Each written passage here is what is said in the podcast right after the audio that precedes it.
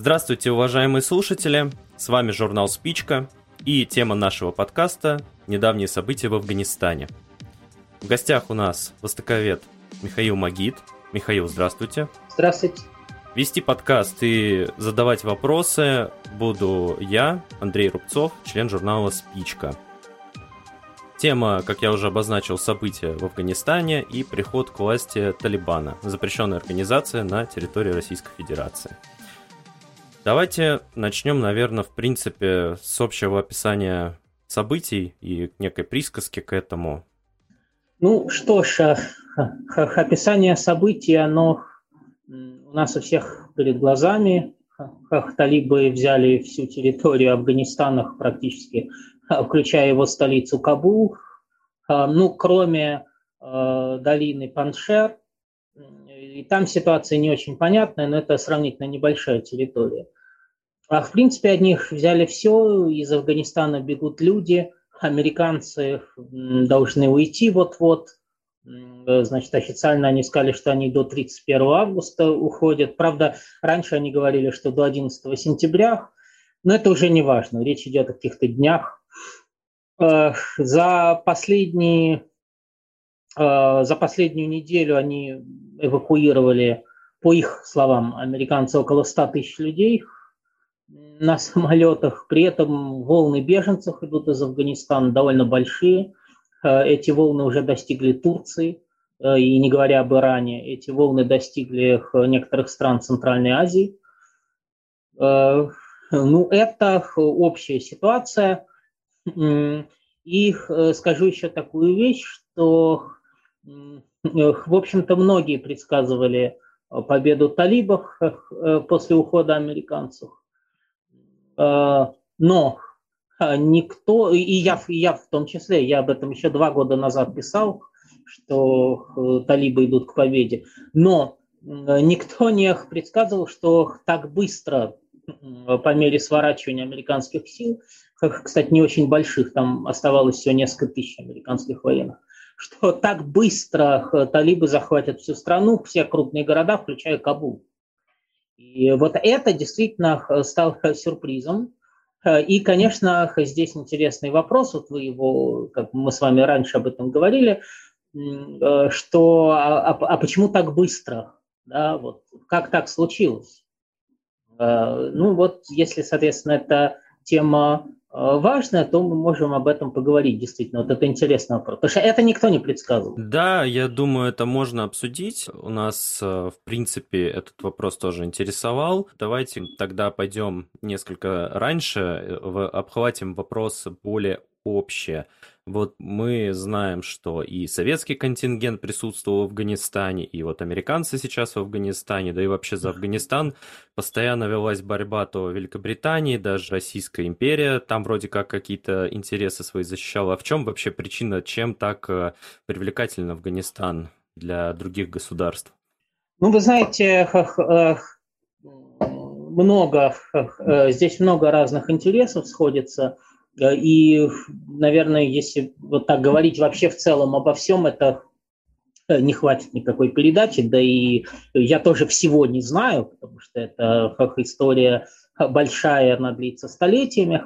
Ну, есть несколько э, таких центральных важных вопросов. Во-первых, Афганистан занимает важное стратегическое положение в Центральной Азии – это регион, через который в прошлом а, на протяжении столетий, даже тысячелетий а, проходил, может быть, главный торговый маршрут человечества – а, Великий Шелковый путь. Это торговая линия, торговая трасса между Восточной Азией, прежде всего Китаем, и, собственно, Европой. Это маршрут, который оказал колоссальное влияние на все человечество – Вокруг этого маршрута формировались огромные богатые города. Кстати, в средние века именно э, на этом маршруте формировались э, крупнейшие города, мегаполисы того времени.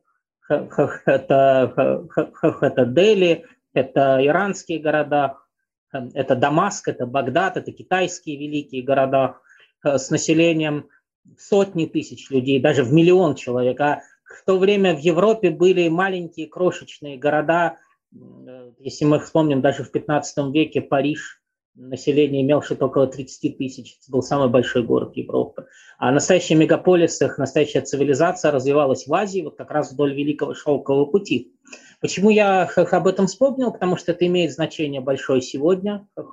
А, Китай, который превратился в сверхдержаву, который имеет вторую экономику планеты, строит сейчас грандиозный проект. А, называется он «Пояс и путь».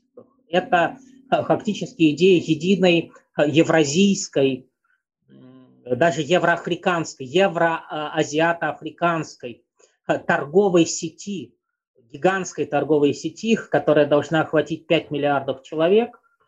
И многие участки инфраструктуры этого проекта будут находиться под контролем Китая.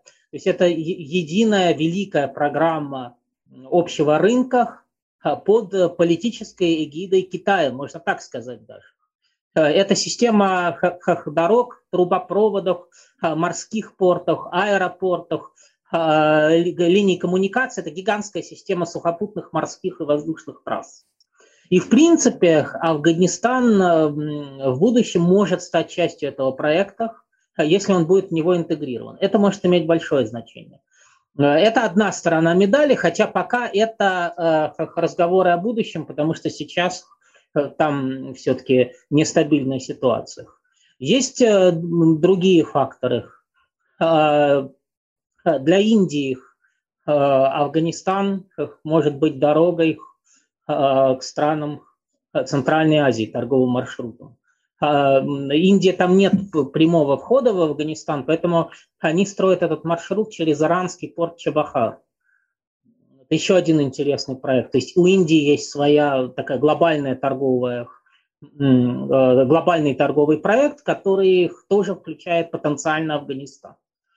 А для Пакистана, который является региональным соперником Индии, Пакистан имеет громадное стратегическое, то есть Афганистан имеет громадное стратегическое значение, потому что один из главных страхов Пакистана – это то, что Афганистан попадет в сферу влияния Индии. Это станет, э, по мнению пакистанского руководства, э, страшной угрозой для Пакистана. Именно поэтому Пакистан, кстати, э, финансирует движение талибов, а, который он рассматривает как, ну не то чтобы своих прокси, но как своих союзников. Потому что для Пакистана вот это имеет огромное значение удержание Афганистана в поле своего влияния в плане стратегического противостояния с Индией. Ну, добавлю еще одну вещь.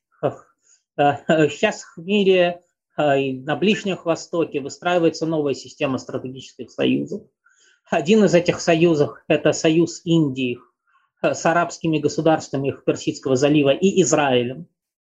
Другой э, довольно мощный международный союз, который сейчас формируется, это союз Турции, э, Пакистана, э, Катара, э, примкнувшего к, к, ним Азербайджана, в какой-то мере, в какой-то очень относительной мере талибов.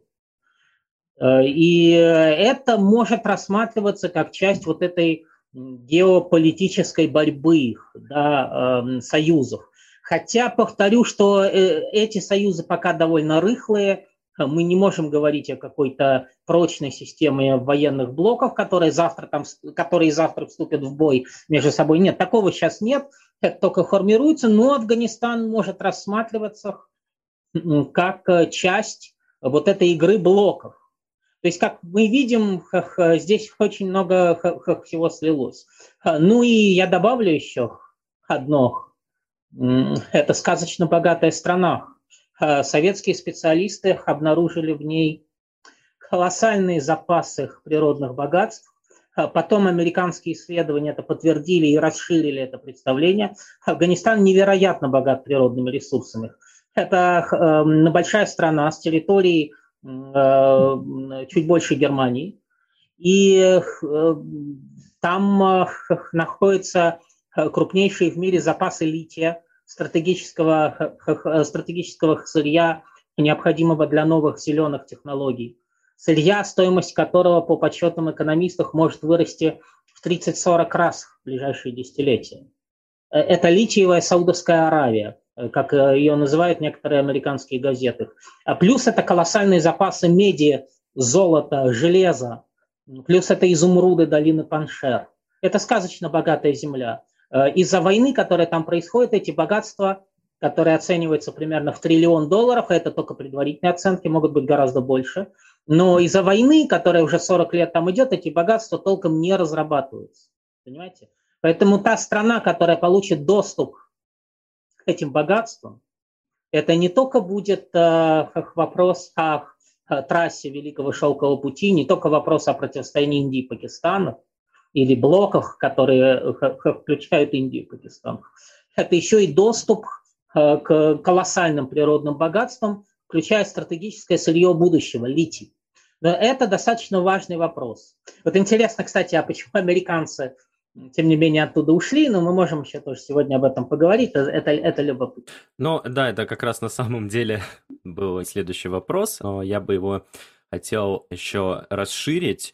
То есть у нас э, интересует вообще, почему туда пришли американцы, и что изменилось после их ухода. Я просто еще также для наших слушателей напомню, то ну, официально декларированные цели США вот входа в Афганистан были это свержение режима талибов, освобождение территории, суд над Аль-Каидой, тоже запрещенная организация на территории Российской Федерации, и поиск э, Бен Ладена. Насколько эти задекларированные цели были действительно целями, а не поводом? Тогда казалось, что как после 11 сентября Америка, э, у которой не было сильных э, региональных соперников, доминирует на этой планете. А, и будет э, такими методами военно-полицейского контроля. Просто устанавливать контроль, устанавливать господство в ряде стран и регионов планеты, ну, просто угрожая дубинкой, как тогда говорили, мы, если вы не согласны, мы вас бомбим в каменный век. Те цели, которые, э, вы назвали, они действительно присутствовали у США – но за этим э, стоял вот такой глобальный проект неоконов, как их тогда называли, как при администрации Джорджа Буша-младшего. А, проект, связанный с а, попыткой установления ну, довольно жесткого американского не просто политического и не только экономического, но фактически военного господства над планетой оккупирован был э, Афганистан э, в 2001 году, потом э, в 2003 году была операция «Свобода Ирака», если я правильно название произношу, и был оккупирован Ирак. А после этого, кстати, заговорили о возможности оккупации их или ударах по Ирану, потому что если вы посмотрите на карту, Иран оказался взят в прямые клещи. Э, с юга Персидский залив, где господствует американский флот, э, с запада Ирак, оккупированный США, а еще с другой стороны Афганистан, тоже оккупированный США, где до 100 тысяч американских военных стоял. Это, а иранцы считали, что им уже надо готовиться, в общем-то, отражать вторжение. И это была серьезная такая политика очень. А, их причина ухода американцев, одна из причин, то, что эта политика провалилась.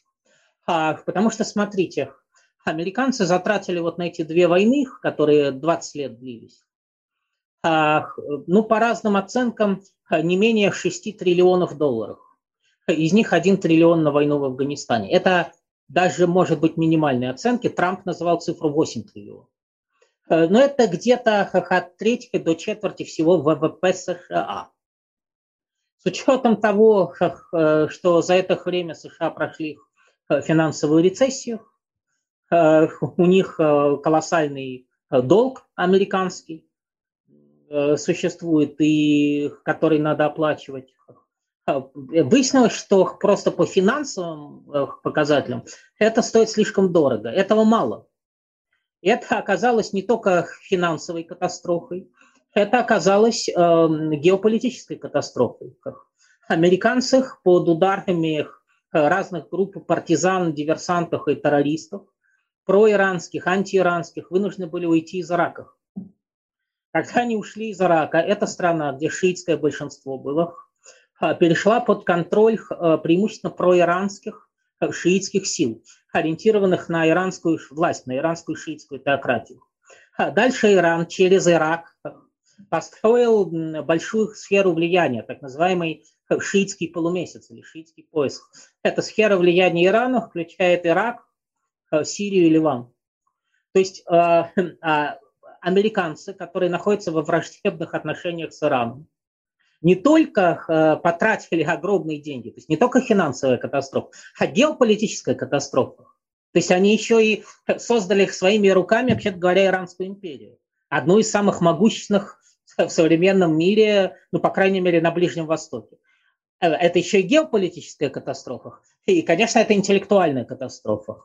Потому что э, администрация Джорджа Буша, она должна была почти все свое время заниматься Ираком и Афганистаном.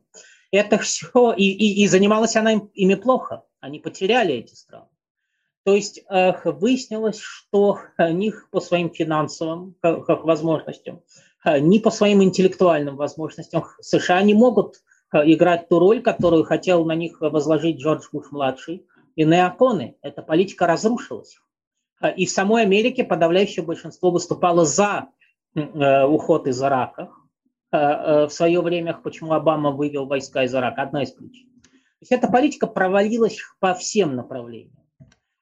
И это важная причина, почему Америка должна теперь пересматривать свою политику. А у нее нет таких ресурсов, нет таких денег, нет, такого, нет таких интеллектуальных возможностей, чтобы путем военно-административного прямого контроля управлять планетой. Это нереально. А есть следующие важные факторы. Американцы, они же сейчас выводят войска не только из Афганистана. Они выводят войска из Персидского залива. Они к концу года должны вывести войска из Ирака. Э, это начал не Байден. Это начато было при Обаме, собственно, который ушел из Ирака.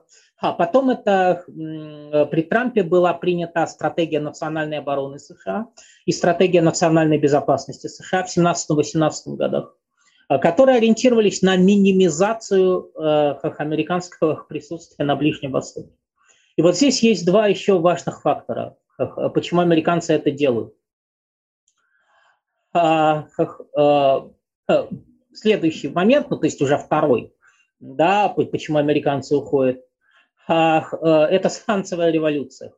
Ближний Восток имел ключевое значение для политики США в прошлом, потому что это производитель примерно, я не помню сейчас, 50% нефти на планете. А, сейчас США благодаря сланцевой революции достигли энергетической автономии. А, и вот это экономическое значение Ближнего Востока, особенно для самой Америки, энергетическое значение, оно, оно уменьшилось. И э, третий и самый главный фактор – Китай. А, вся стратегия США официально, вот эта стратегия национальной обороны, стратегия национальной безопасности, ориентирована на максимизацию американского присутствия в Восточной Азии, максимум ресурсов американской политики должен быть направлен на противостояние с КНР. Потому что настоящий конкурент Соединенных Штатов – это КНР, это новая сверхдержава, которая стремительно растет в научном, промышленном смысле, в экономическом смысле, в военном отношении. И главный страх США, что Китай превратится в такой супер Гонконг. Вы знаете, маленький Гонконг, Э, где живут китайцы, э, э, где показатели ВВП в этом 7-миллионном городе подушевые больше, чем в США. И американцы говорят, а что если Китай сумеет настолько развиться, создать такой гигантский рынок, такую гигантскую промышленность, такую гигантскую современную технологию, технологическую основу для этой промышленности, что они оставят США далеко позади что это будет главный рынок планеты, гравитация которого будет такой, что вот если сегодня США устанавливают свои правила, да, вводят свои санкции против кого хотят, и все страны боятся конфликта с Америкой, потому что боятся потерять американский рынок 22 триллиона долларов, боятся потерять доступ на американский рынок, корпорации, государства. Если завтра китайский рынок будет 40 триллионов долларов, извините, 22 триллиона долларов американский рынок, Если завтра китайский рынок будет 40 триллионов долларов, так и Китай будет диктовать условия. И это сейчас главная э, вот, проблема американцев. И они уходят туда, они их будут сосредотачивать свои ресурсы основные Восточной Азии. Они сейчас формируют новый блок, который называется «четверка». Э, союз США, Японии, Индии и Австралии.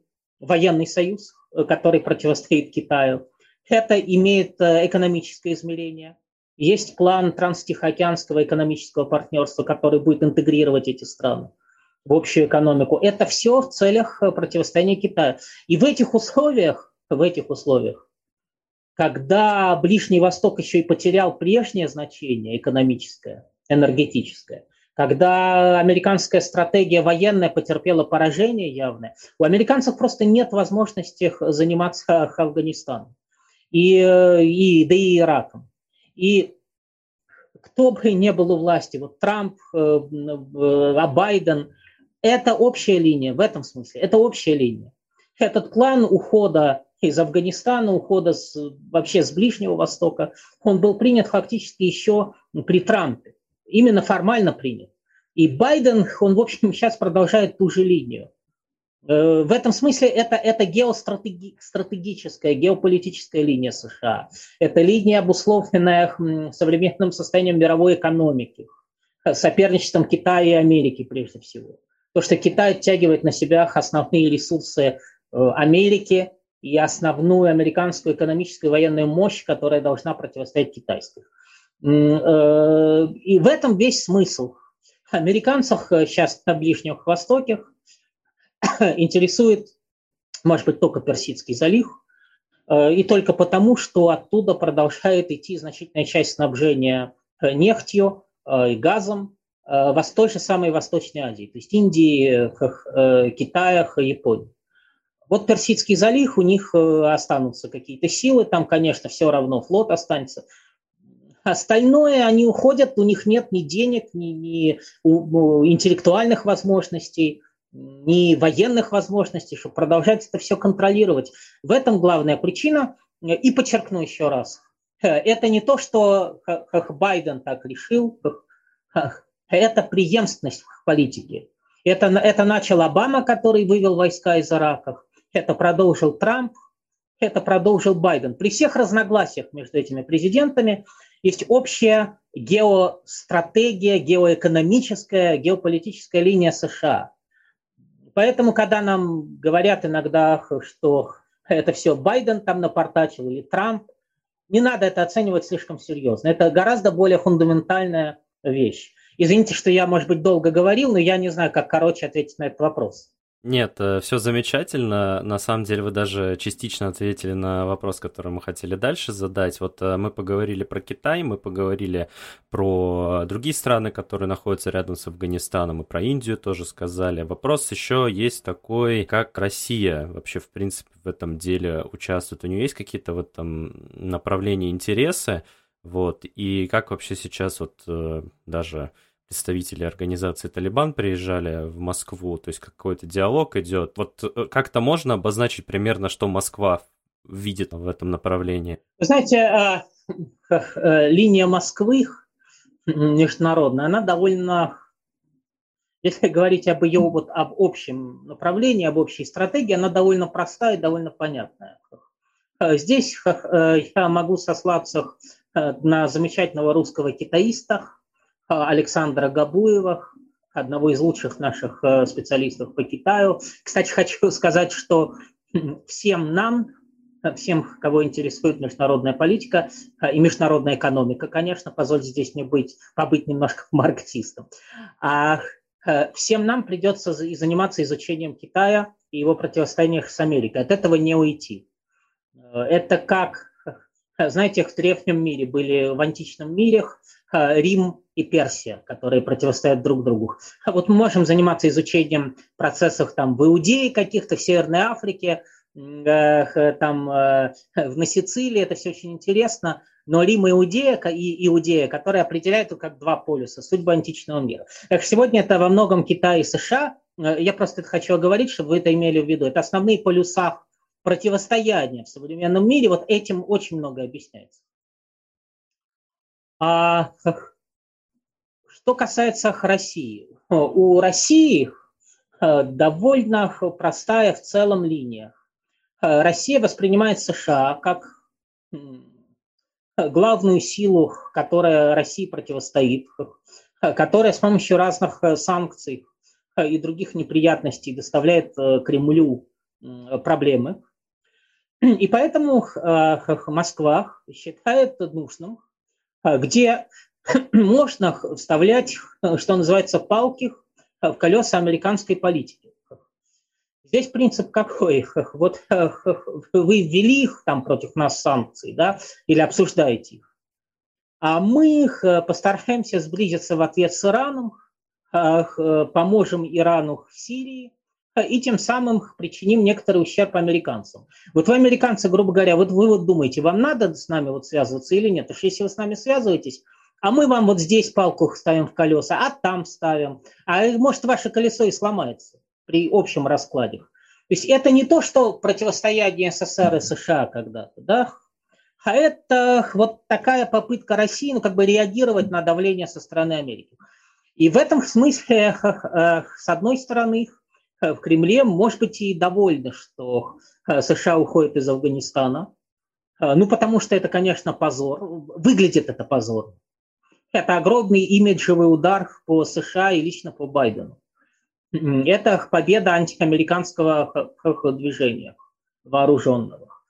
И, наверное, в, скажем так, в российском руководстве, я думаю, есть тех, кто говорит, ну, да, американцы, вот они получили по первое число, и хорошо.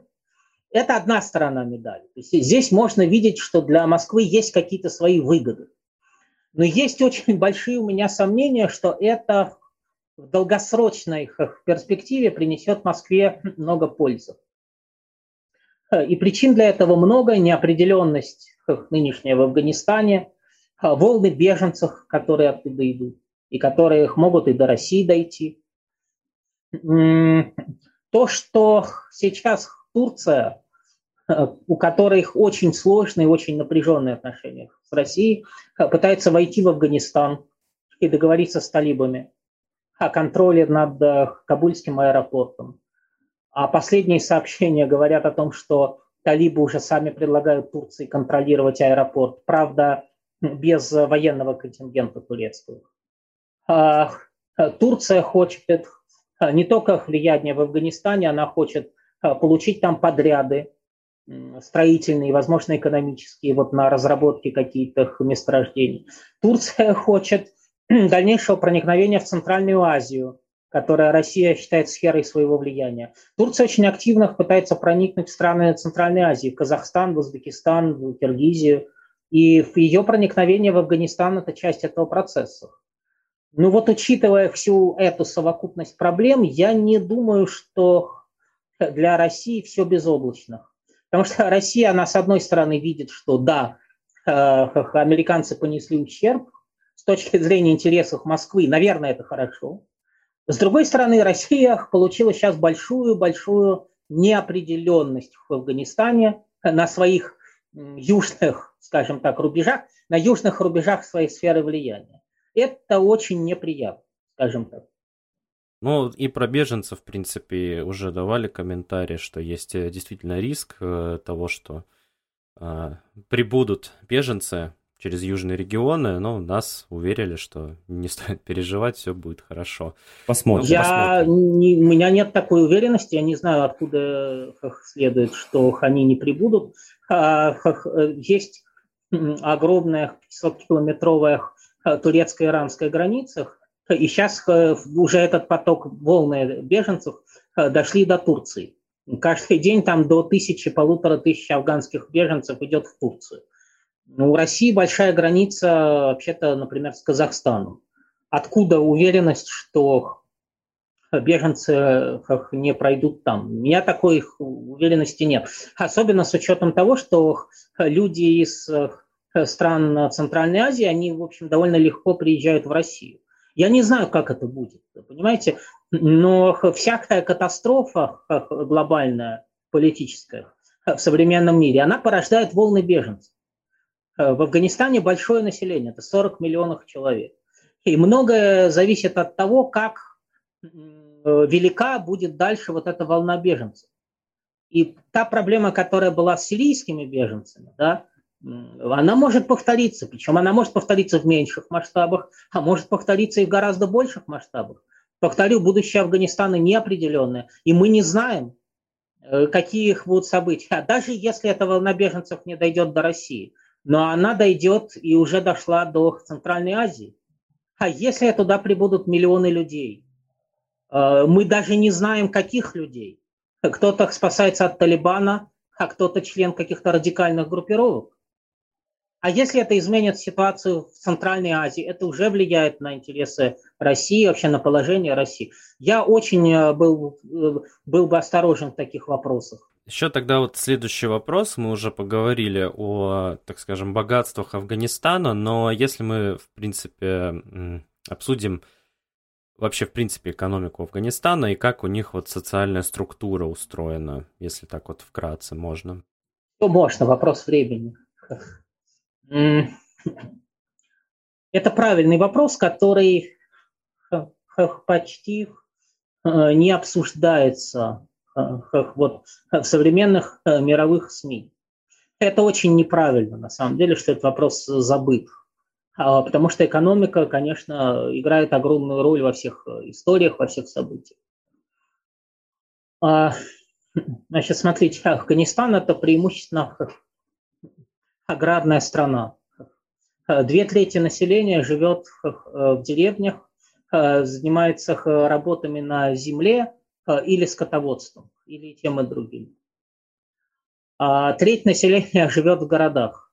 Но при этом и их на селе, и в городах это мелкие предприятия, то есть это фермеры, это самозанятые работники, ремесленники, это мелкие и средние Э, предприятия капиталистических с наемным трудом. Это какое-то небольшое число крупных предприятий. Основные промышленные отрасли Афганистана – это ну, текстиль, строительство, э, то есть отрасли, обслуживающие местные нужды. Э, и это одна сторона вопроса, чтобы вы себе представляли.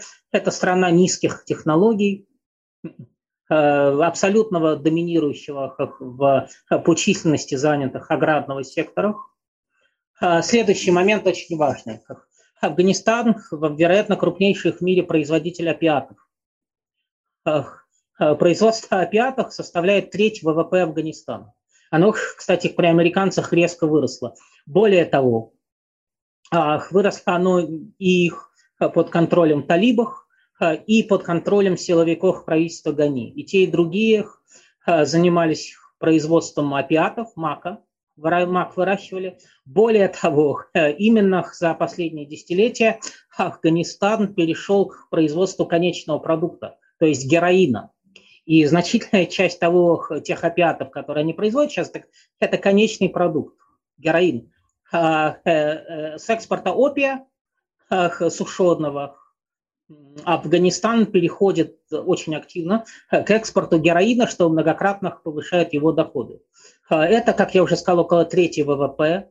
Это основа афганского экспорта. Это их нефть, понимаете? И это около миллиона человек примерно по разным оценкам, занятых в отрасли в этой. И это Э, если с этой точки зрения смотреть, то что произошло? Наркокартель под названием «Талибан» захватил э, всю или почти всю э, территорию Афганистана, получив контроль над мировым рынком опиатов. Вот, собственно, это, это, если мы говорим об экономике, то массивная часть вот, экономической реальности, она выглядит так, что наркокартель где-то до 60% доходов которого, ну, не знаю, это американские оценки, они могут быть завышены, но массивную часть доходов э, Талибана составляла наркотики. Сейчас они захватили весь рынок, э, все производство. Это знаете, что такое? 90% опиатов в Европу поступают из Афганистана. Понимаете, это их нефть. Ну, а что говорить? Ну вот наркокартель один установил контроль над страной. Вот это важная часть экономической реальности.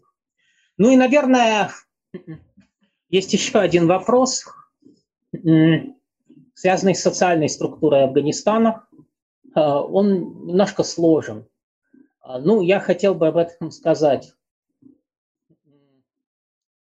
Понимаете, э, э, говоря, что Афганистан – это общество фермеров, э, мелкотоварных производителей, частично производящих товары для рынков, частично для самопотребления, и мелких частных производителей в городах, мы не учитываем несколько моментов. Один из моментов, ну, я уже о нем сказал, это наркотики, их довольно централизованный экспорт. Есть другой очень важный момент, связанный с социальной структурой Афганистана. Это общество одним боком, как бы вышедшее в капитализм, в рыночные товарные отношения. А с другой стороны, это общество, основанное на не разложившихся полностью родоплеменных отношениях. Основой афганского общества является племя. Их внутри племени такая структура, как каум. Это слово означает родство, общность за пределами географических границ. Это клан, это большесемейная община или группа семей. Во главе каума стоит хан. Хан – это не феодал. Часто говорят об Афганистане как о феодальном обществе. Это неправда. Хан не феодал. Хан – член той же семьи, того же рода, не отделенный от своих сородичей. Это просто самый влиятельный, самый богатый человек в семье. Это как ваш двоюродный дедушка, э, у которого 300 э, родственников, э, много денег, свой большой дом и свой большой отряд бойцов из мужчин вашего, вашей группировки, вашей большой семьи.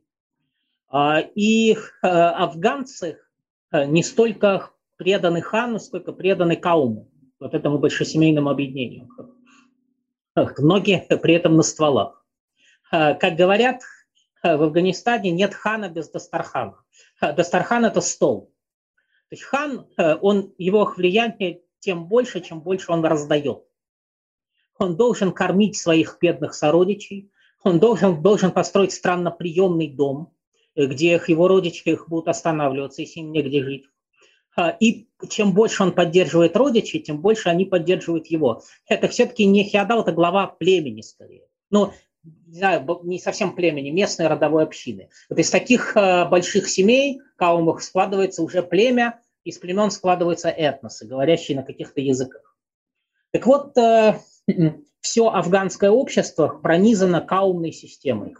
Она начинает разлагаться в э, городах, которые становятся более атомистическими, более буржуазными, более конкурентными. А в селе она господствует. И именно по этой причине никто до сих пор не смог построить в Афганистане централизованное, крепкое современное государство. Потому что вы не можете построить централизованную бюрократическую организацию, унифицированную, проводящую какую-то сосредоточенную политику. Любой человек, которого вы назначите на любую должность, будет подтягивать на эту должность членов своего каума прежде всего ближайших родственников своего хана. Они будут обеспечивать прежде всего интересы родного села, интересы родного клана и из государственных средств набивать себе карман. И кроме того, на местах будет огромная власть этих самых хаумов. Поэтому любое централизованное государство в Афганистане, как это говорят, это ханское государство. Это некая условность. Это на самом деле не, не современное государство. Вы даже не можете построить эту структуру, потому что она начинает у вас расползаться, э, эта ткань государственной бюрократии у вас расползается в руках. Это, э, это что-то даже большее, чем коррупция. Понимаете, любой человек, которого вы их назначаете чем-то руководить, он сразу подтягивает членов своего клана и разворовывает бюджет. И они не мыслят иначе. Ну, мало кто мыслит иначе. Это при любой системе происходит.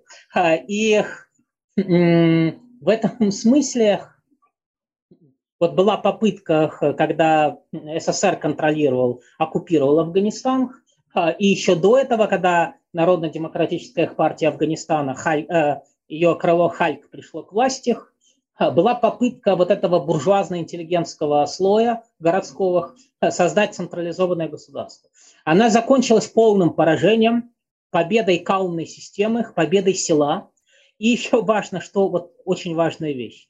Не просто не работает э, централизованная государственная структура, не работает модернизация. На местах э, царят вот эти ханы, их, э, и они превращаются в полевых командиров, которые защищают местность, устанавливают там порядок со своими бойцами. Они их превращаются в местных торговцев и в местных наркоторговцев прежде всего. В глав местных политических партий, если партии возникают, и так далее. И с каумной системой пока в Афганистане не справился вообще никто. Это очень важный момент, почему в Афганистане произошел коллапс модернизации. Афганистан не Э, модернизируется, то есть в нем не создается современное государство, централизованное бюрократическое и современная промышленность. Это не, из-за каумной системы это невозможно. И сейчас очень большой вопрос, а, например, смогут ли это талибы? В прошлый раз не смогли. Если подводить этому итоги, я бы сказал так. В Афганистане было несколько попыток в прошлом, когда слои связанные с городом, где каунная система разложилась, отчасти разложилась, не, не во всем, создать модель бюрократического централизованного государства, более-менее современного, внедрить современные институты светского образования, университеты, школы и так далее, построить дороги, построить современную структуру и создать более-менее современный Э, капитализм, то есть провести такую э, промышленную модернизацию. Самая серьезная попытка была связана э, со временами правления сначала халькистов из Народно-демократической партии, а потом Советского Союза. Может быть, кому-то покажется это странным, но я это утверждаю, что Советский Союз проводил именно буржуазную модернизацию, которая была скопирована с индийской модели. Но все это провалилось в итоге. Победила деревня. Вот село в Афганистане победило город, каумная система, она победила. И даже Талибан за время своего правления, 96-2001 год, это не поменял. Извините, опять же, я долго говорил, но опять же я не знаю, как, короче, сказать об экономике, социальной структуре Афганистана. Это очень интересно. Вот у меня даже как бы вопрос возник, может даже будет два вопроса. Ну, во-первых, Китай у нас очень так вот, я так понимаю, нацелен на Афганистан. Вы как оцениваете, если это в перспективе действительно пойдет, то есть они же, у них там какие-то крупные экономические проекты, они же наверняка будут сталкиваться с интересами вот каумов и ханов. Вот э, они э, будут идти у них на поводу и пытаться обходить какие-то запреты или требования, или все будет огнем и мечом, так скажем, высекаться. Я понял ваш вопрос. Э, э, когда я говорил о интересах и перспективах Китая в этом регионе, я лишь говорил о неком потенциале. На практике у Китая пока ничего не получилось. Китайцы, кстати, еще во время американской оккупации выиграли большой, как, называется, тендер, по-моему, на добычу медной руды в Афганистане. А этот проект, по их подсчетам, должен был им принести несколько миллиардов долларов. Они заплатили взятку 30 миллионов долларов министру, э, чтобы получить этот э, заказ. И казалось, что все на мази, а имейте в виду, что китайцы как раз очень практичных, у них громадный опыт работы в проблемных странах, где идут межэтнические столкновения, они Африку таким образом, э, в общем-то, колонизируют. И казалось бы, что ну китайцы их дали взятку, сейчас придут со своими деньгами, все тут построят. Нифига подобного, этот проект провалился. И провалился он даже не, не только, и может быть не столько из-за военных действий, сколько потому, что не было инфраструктуры которая могла бы обслуживать эти рудники. А, нужно же электростанцию, построить, чтобы она давала энергию. Нужен подвоз топлива, нужны хорошие дороги. Ничего этого не было, и оказалось, что в условиях Афганистана даже китайцы с их напором, практичностью, связями, взятками, умением коррумпировать местных чиновников, местных правителей, ничего не смогли сделать. И китайцы ушли, потеряв свои деньги. Это даже не только проблема войны, которая идет в общем-то, может и, и продлиться в Афганистане, мы не знаем, да, но до сих пор шли и военные действия. Это еще проблема инфраструктуры.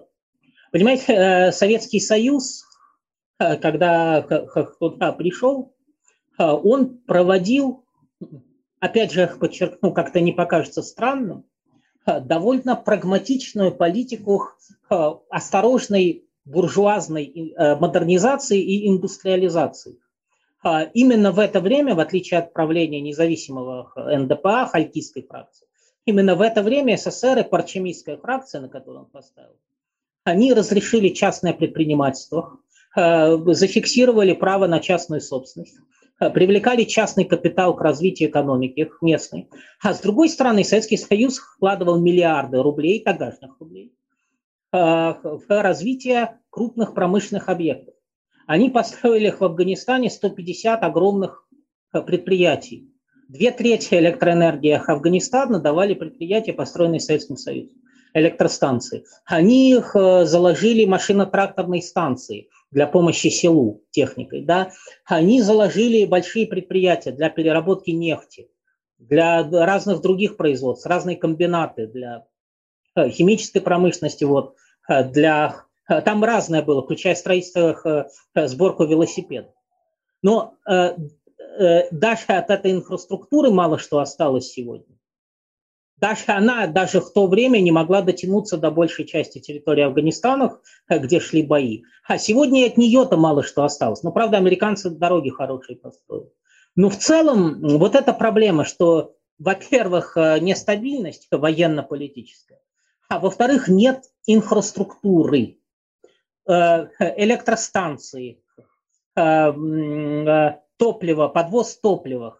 Не, не работает инфраструктура. Без этого не, вы не можете ничего сделать. И если даже вот эти планы Китая когда-нибудь реализуются, это, во-первых, еще при условии, что Талибан создаст централизованное государство, что не факт. Афганистан может начать разваливаться опять. Это при условии, что э, китайцы договорятся э, с афганским правительством о создании там инфраструктуры. И это много-много лет еще займет, пока они там построят электростанции, трубопроводы, наладят какие-то компании, которые будут заниматься доставкой грузов. Это много лет растет, на много лет растет, совсем не факт. Поэтому, когда я говорю об использовании потенциальном Китаем или Турцией Э, или, может быть, Индией, или Пакистаном, а, гигантских природных ресурсов Афганистана, это только может быть в очень отдаленной перспективе, и еще только в том случае, если Талибан сумеет там создать централизованное государство. А мы не знаем, сумеет или нет. Потому что тоже в эту кашу, вот я говорю, даже китайцы э, при предыдущем правительстве не смогли при всем их опыте африканском, при всем их умении работать в зонах этнических конфликтов в Африке, они не смогли вот в Афганистане ничего сделать из-за отсутствия инфраструктуры. Вот это важный момент. Тогда вот э, второй как раз вопрос э, связан с, э, с Талибаном.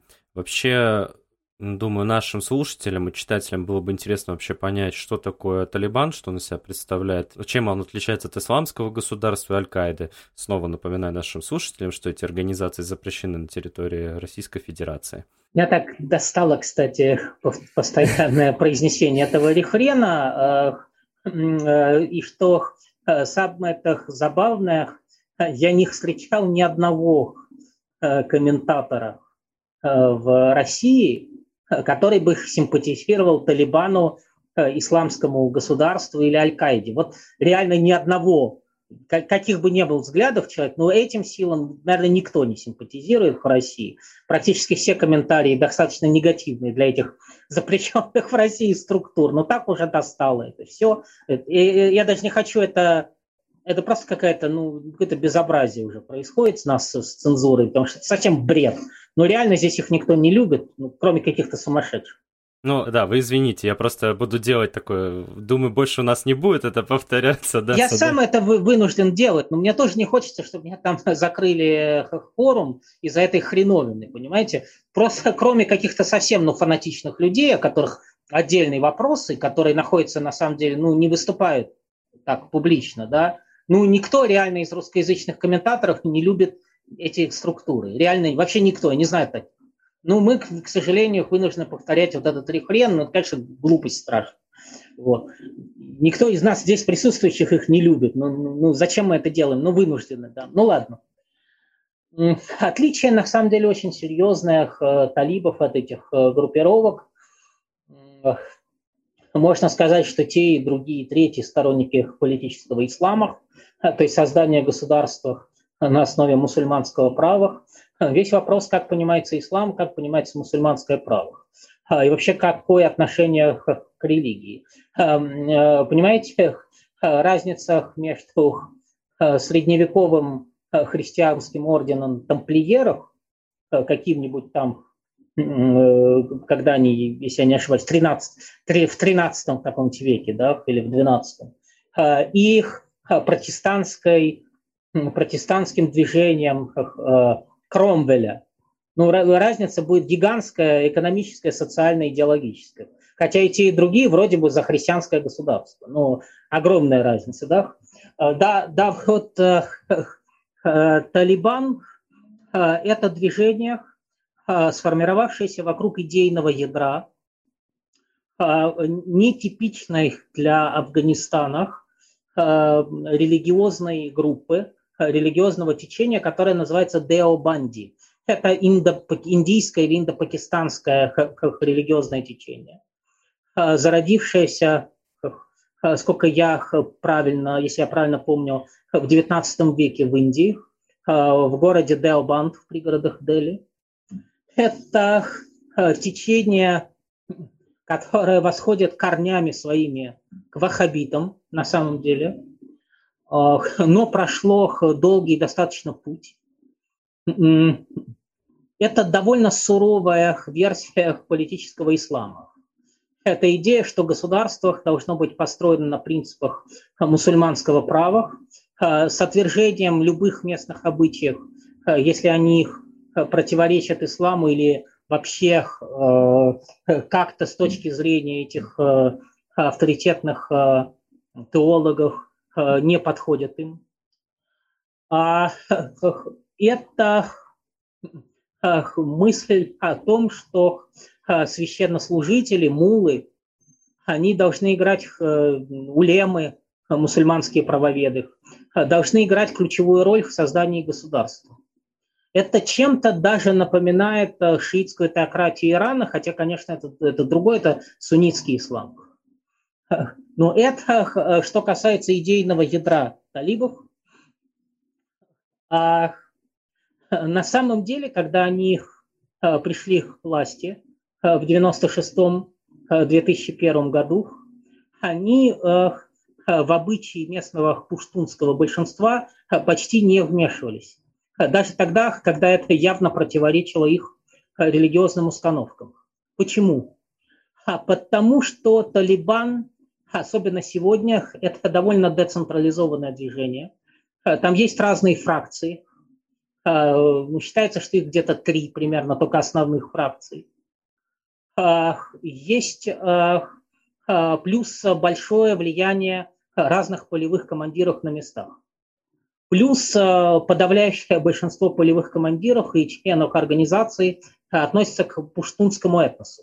Э, которые составляют вот пуштунские племена, это большинство, э, незначительное большинство, но большинство населения, 40-миллионного населения Афганистана. И талибы э, в, по этой причине воспринимаются как не только религиозное, но пуштунское национальное движение.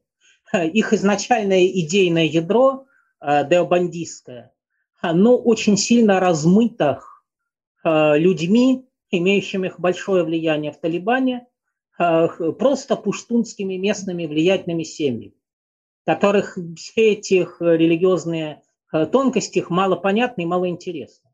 И, кстати, именно по этой причине Талибан-то и не смог э, тоже создать ничего, кроме ханского государства. При них тоже в 2006-2001 годах, извините, в 96-2001 годах оставалась та же модель, когда местные ханы, местные малики, это наиболее влиятельные ханы, Э, как, через которых государство посредничает с местным населением. И вот эта структура ханов и маликов, она при пуштунах оставалась. И талибы от нее тоже зависели. Единственное, где талибы стали жестко устанавливать порядки, подавлять местные обычаи, навязывать довольно жесткий э, свой вот ислам, это, во-первых, Кабул, Э, потому что они говорили, что Кабул – это источник всякой ереси светской, заразы и так далее. И потому что в Кабуле таджикское меньшинство имеет много таджиков живет. Э, и в районах, где живут шииты-хазарейцы, которых они воспринимают как еретиков. Вот там, в зоне этнических меньшинств и конфессиональных меньшинств, э, талибы действительно подавляли местные порядки, местные обычаи, более светские или инако-религиозные, и устанавливали свой жесткий порядок. А вот в районе пуштунских племен они гораздо более, скажем так, лояльны к местным обычаям и местной политико-правовой верхушки. Это важная сторона реальности, так скажем, религиозная, идеологическая и национальная, этническая. И повторю, вот по этой причине талибы сами не смогли выйти за пределы вот этого ханского государства с каумной системой, хотя от них этого ожидали. Говорили, что у них жесткий ислам, они поставят шариат над всеми местными обычаями, э, создадут централизованную бюрократию. В целом это не получилось. Э, у них была власть вот, верховного эмира, а, у них, а, ну, даже этот эмир, в общем, ну, скажем так, обладая формально огромной властью, он имел мало влияния на местные дела в районах пуштунского большинства. Следующий вопрос. Что талибы представляют из себя в классово-экономическом плане? Вот это очень интересный вопрос.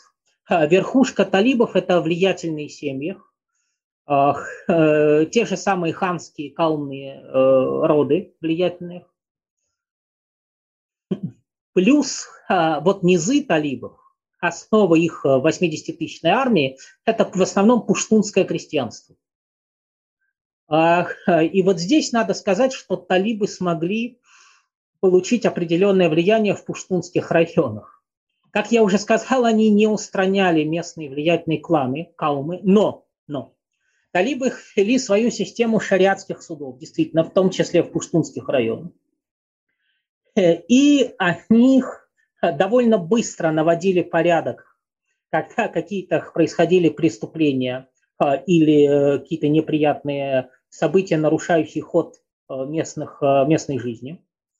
Они, уважая ханов, уважая верхушку, старались, следили за тем, чтобы эта верхушка не подавляла там самых бедных, понимаете? Они разрешали споры между вождями разных вот этих кланов, и они не брали взятки. У них э, достаточно серьезные доходы от наркотиков, также от экспорта ляпис-лазури, чтобы не брать взятки с христианской бедноты. И эти э, талибские суды, они, в общем, хорошо себя зарекомендовали среди пуштунского населения. Э, и потому, что они не противостояли верхушке кланов, но и потому, что они установили порядок, не брали взятки, заботились об имущественных интересах бедных крестьян.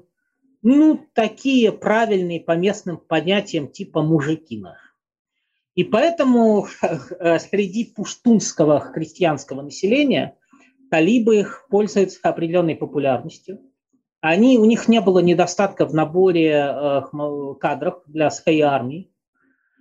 А сейчас они пытаются вот эту систему шариатских судов вводить, во-первых, в светских, ну, скажем так, в более светских городах, в Кабуле, в Кандагаре, в Герате и в зонах э, национальных, этнических, конфессиональных меньшинств.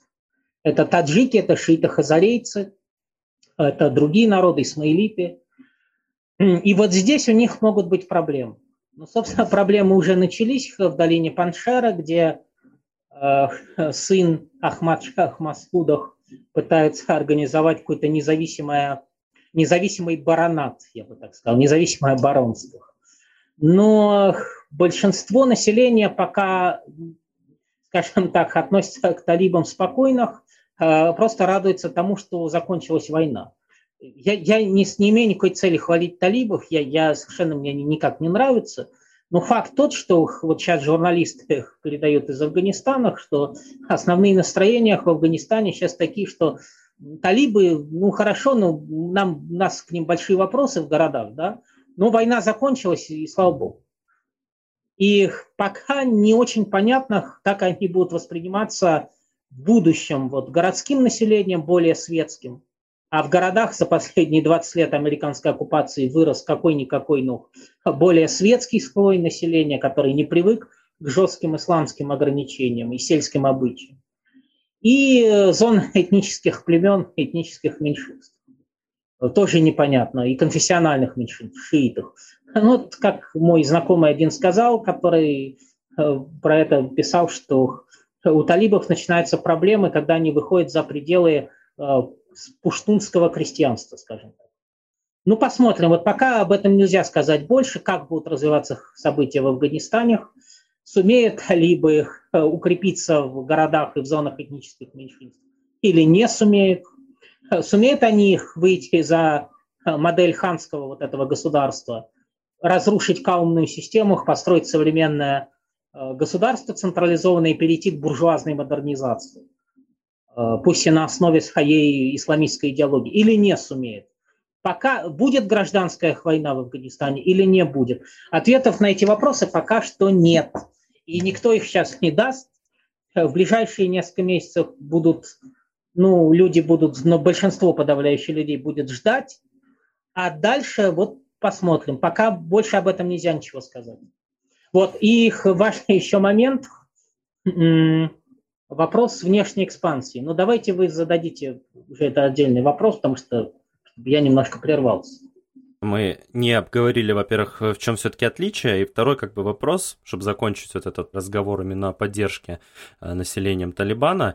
Просто тогда такой, как бы вы сказали, что люди сейчас, в принципе, именно рады тем, тому, что война, в принципе, закончилась. Но когда это все начиналось, они, получается, воспринимали Талибан как освободительное движение, да, которое поможет там выгнать американцев. В таком, как бы, ключе их воспринимали больше? Или как вот можно сказать тут? Знаете, э, мы немножко переносим, когда вот так вот говорим, э, реалии э, каких-то других стран на страну с родоплеменным строем, освободительных движениях.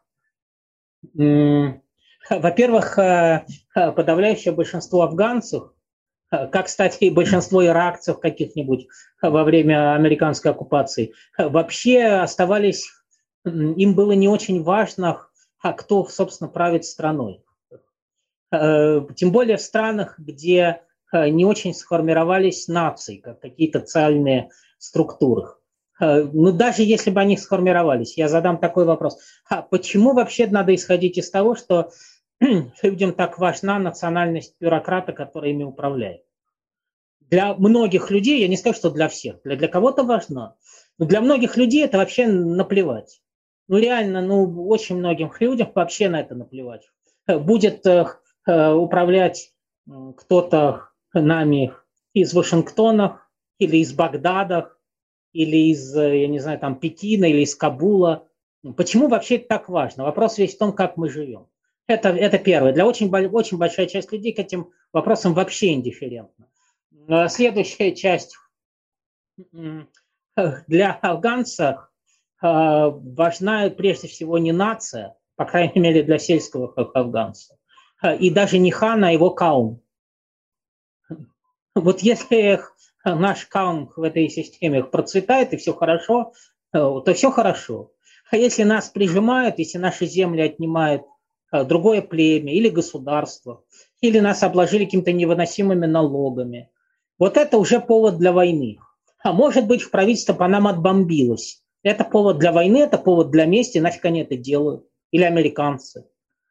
То есть нужно еще исходить из того, что у многих людей такая психология.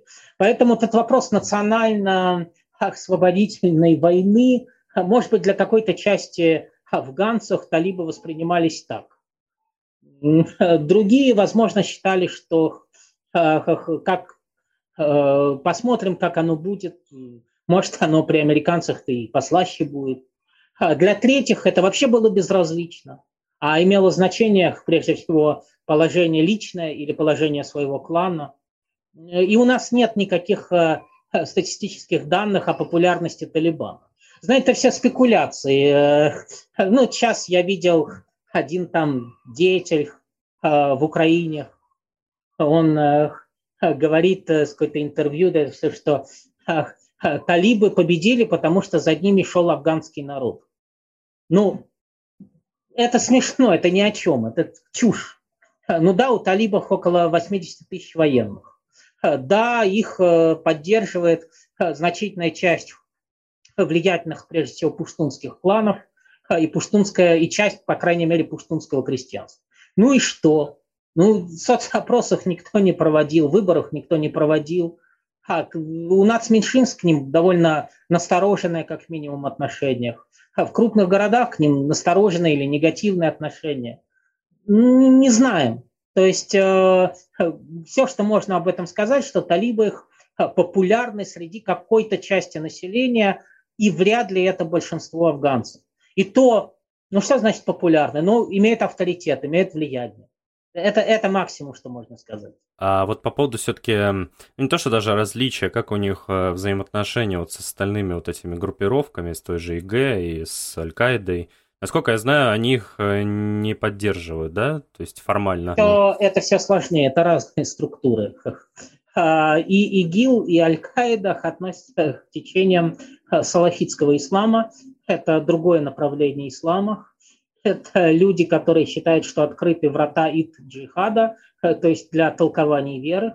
Это люди, которые ориентируются на мнение своих шейхов, а не на религиозные школы их прошлого не на существующие какие-то, в основном обычно, не на традиционные масхабы. Хотя тут тоже все сложно. Есть ханбалитский масхаб, на который ориентируется часть салахитов.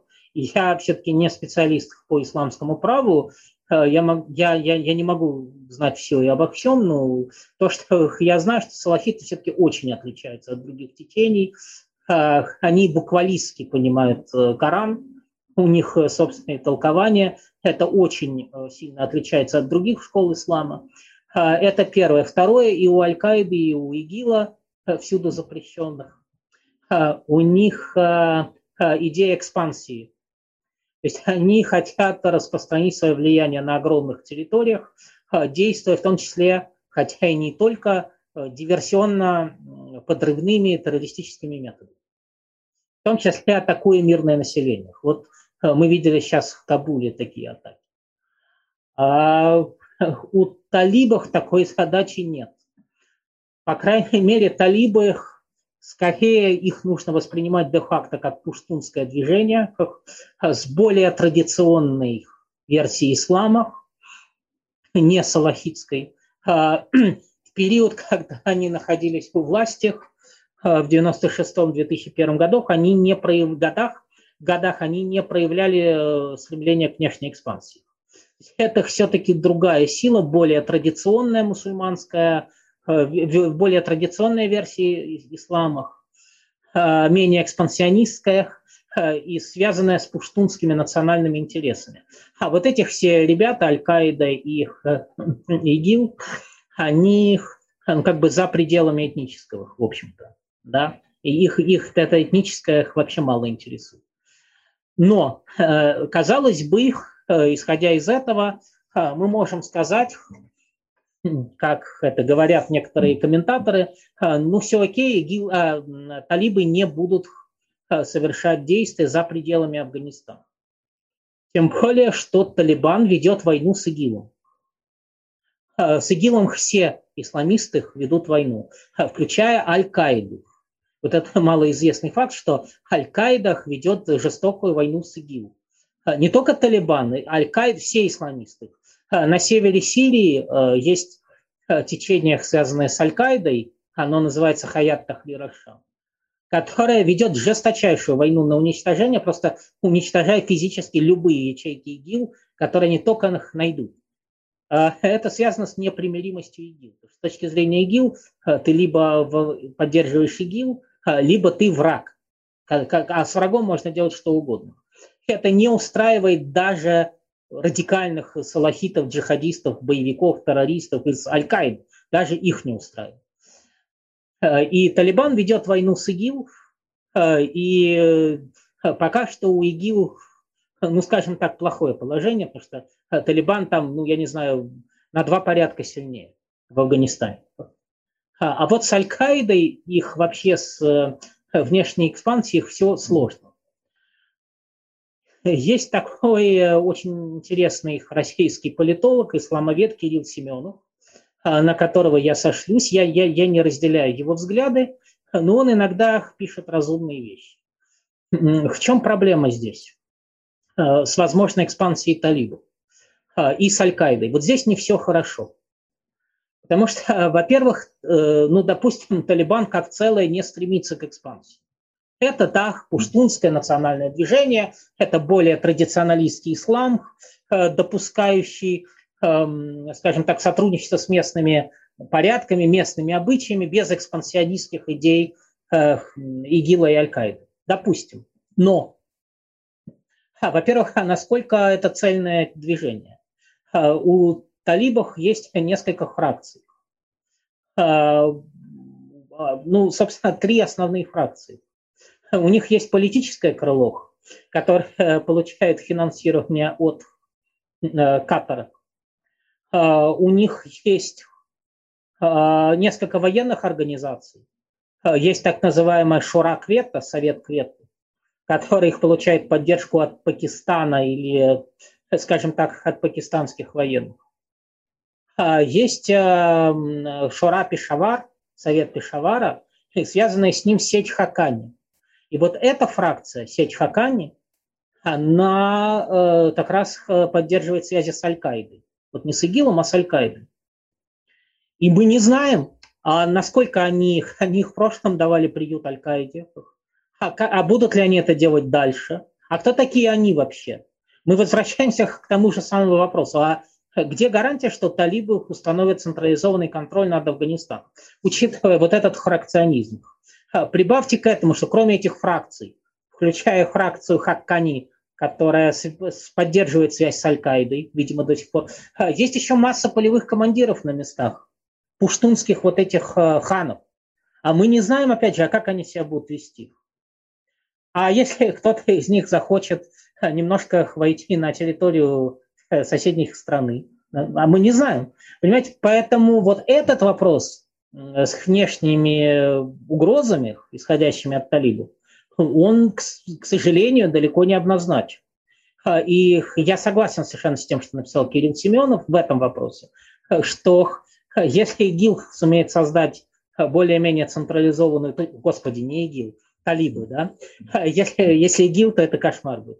Э, если ИГИЛ создаст централизованную большую структуру в Афганистане, то будет экспансия повсюду. Но, но если такую структуру создадут талибы, а это как раз э, ну, более реалистично, потому что они взяли Афганистан, то они, э, создав централизованное государство, более-менее централизованное, они не будут проводить экспансию. Если в Афганистане продлится гражданская война, Э, с каждой независим, каждая независимая фракция талибов будет вести свою политику, включая людей, связанных с Аль-Каидой. Каждый их пуштунский их полевой командир, он же хан, он же местный наркоторговец, будет проводить свою политику, а черт его знает, во что это выльется. И эта угроза тоже существует, вот наряду с волнами беженцев. И, кстати, волны беженцев, они опять же зависят от этого. Потому что мы не знаем, а какую политику на местах будет проводить вот какая-нибудь фракция Хаккани, если они дойдут до мест, населенных шиитами. Мы, мы, а если они устроят резню против воли политического руководства Талибана, это может случиться. И вот из-за этого хаоса, из-за этой неопределенности, конечно, все-таки угроза сохраняется. От того, насколько централизован будет, будет режим талибов или не централизован, зависит безопасность или, наоборот, угрозы для соседних стран. Это основной вывод. И опять же, надо ждать хотя бы несколько месяцев, пока непредсказуемая ситуация. А вот по поводу, значит, спонсирования, у нас еще также товарищ из журнала спрашивает про Вазиристан на территории Пакистана. Вот, и вообще как-то вот по, про спонсирование талибов можно чуть, может быть, э, подробнее сказать? Э, про Вазиристан вопрос вообще как бы в принципе, как такое допускается вот на территории Пакистана? Ой, хорошо. Ладно, я постараюсь как-то покороче сказать. Как финансируется? Ну, знаете, эти... Извините, я приведу такой э, пример из кинофильма э, «Ирландский полицейский». Когда ирландский полицейский, полицейский в Ирландии спрашивает американского эксперта, как вы, э, вы вот сказали, что они передали бандитам героин на полтора миллиона долларов, а скажите, пожалуйста, а как вы их оцениваете, этот героин? Говорит, в каком смысле? Говорит, ну, на вашей улице что, существует биржа героиновая? Потому что на моей улице ее нет. Как вы оцениваете героин, стоимость, да? Рыночный курс у вас какой-то есть героин? Как вы это делаете? Понимаете, это тот же самый их вопрос. А как? Мы же не видели никто из обозревателей, даже влиятельных политических комментаторов, не видел документы пакистанских военных, пакистанской разведки, или катарской э, бюрократии, а сколько они денег передали талибам. И в обмен на что? В обмен на ляпис-лазурь, в обмен на героин, или просто так, чтобы их поддержать. Понимаете, но это же все, все, что мы можем знать, это то, что действительно э, пакистанские военные, э, пакистан, пакистанская разведывательная служба, межведомственная разведка она, по-моему, называется, оказывают поддержку, видимо, части талибских фракций. Ну, обучение военное, возможно, какая-то финансовая помощь. Похоже очень, что Катар оказывает поддержку финансовую э, их политическому крылу. Я это знаю из последних сообщений о том, что Турция, например, пытается выйти на политическое крыло талибов через Катар, а на военное крыло или на какие-то влиятельные военные фракции через Пакистан. Ну вот с учетом этого и с учетом, что много было таких сообщений, можно говорить, что какое-то какое влияние есть. Следующий вопрос. Визеристан. Знаете, ну здесь я все-таки не могу, я, я не могу знать все и обо всем. И я все-таки не специалист по Пакистану. Но то, что известно, это то, что Э, есть очень интересная статья э, индийских э, коммунистов, сторонников автономных рабочих советов. Я опубликовал ее перевод на сайте одном их, то есть точнее я, я просто перевел текст, они опубликовали на сайте автоном.орг. И вот там индийские коммунисты рабочих советов, они говорят, что по мере упадка Э, крестьянских движений, э, движений, поддерживавших бедных крестьян, э, движений сталинистского и маоистского толков, начали набирать влияние исламистские движения, которые поддерживают, как-то поддерживают беднейшую часть крестьянства. И они воспринимают Талибан, в том числе на территории Пакистана, как вот эту форму крестьянского движения, которое, скажем так, это не совсем так верхушка талибов – это, конечно, богатые и влиятельные семьи, а, но они пытаются интегрировать а, бедное крестьянство, что-то ему обещая, а, проводя какие-то более-менее устраивающие бедных крестьян судебные процессы на местах. И это рассматривается вот индийскими марксистами, сторонниками рабочей автономии, как то, что пришло на замену маоистских э, крестьянских движений в современном мире, и в частности в современном Пакистане.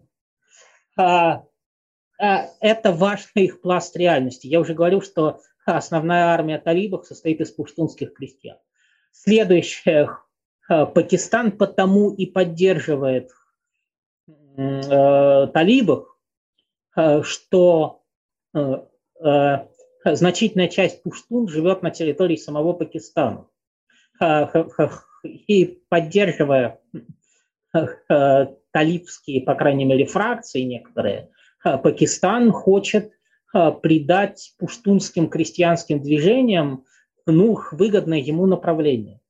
Зачем ему надо, чтобы этих, э, чтобы их, там, скажем, беднейшая часть пуштунского крестьянства э, бунтовала против Пакистана? Пусть лучше э, их движение, включая и их сторонников в самом Пакистане, будет вести борьбу за влияние в Афганистане, проводя выгодную Пакистану линию, завоевывая Афганистан для Пакистана, вербуя бойцов пуштунских в том же Пакистане для этих целей и обеспечивая Пакистану влияние в Афганистане и его перевес в этом районе над его главным стратегическим врагом Индией. Понимаете? А если этого не будет, где гарантия, что какие-то пуштунские э, или исламистские крестьянские движения не поднимутся внутри самого Пакистана против Пакистана? И вот это важный момент. То есть, что есть социально-классовая составляющая, а, в капиталистическом мире крестьянство а, постепенно беднеет, разоряется, происходит так называемое аграрное перенаселение, возникают периодические военно-политические группировки, ориентирующиеся на крестьянство. И Талибан – это сила, которая, видимо, перехватила инициативу у маоистских, сталинистских христианских организаций. А Пакистан ее финансирует именно потому, что ему нужно, чтобы эти люди а, направляли вот эту крестьянскую борьбу на завоевание Афганистана, а не против самого пакистанского правительства, на территории которого тоже живет много бедных пуштунских крестьян. Вот в общих чертах, наверное, ответ на вопрос может так звучать. А, вопрос, а как так получилось, что талибы так быстро завоевали а, Афганистан, и почему так быстро пало правительство Гани, проамериканское, после вывода афганских войск, то есть, извините, американских войск, а как, как, почему произошло такое быстрое падение а, этого режима? Это важный, интересный их вопрос. И ответ на него довольно любопытен. А Сейчас появилось много публикаций. А, была интереснейшая статья, интервью с американским военным в израильской газете «Джерузалем Пост». Ну, Израиль – ближайший союзник США, «Джерузалем Пост» вполне про американская газета, здесь нельзя это отрицать. И вот там было интересное интервью, где американский военный ветеран Афганистана рассказывает об этом. А, их я слышал, например, недавно интервью грузинского политика, э, который по линии вот связи США э, посещал много раз Афганистан и рассказывал один в один те же самые вещи. И я сейчас скажу, о чем идет речь. Те же вот были на эту тему публикации некоторые в Нью-Йорк Таймс. О чем идет речь? Если кратко э, ответить на вопрос, а как случилось, что талибы так быстро захватили весь Афганистан, включая все крупные города, включая Кабул, если только в афганской армии официальной было 300 тысяч бойцов. Ответ на этот, и в военной полиции еще было десятки тысяч. Ответ на этот вопрос следующий.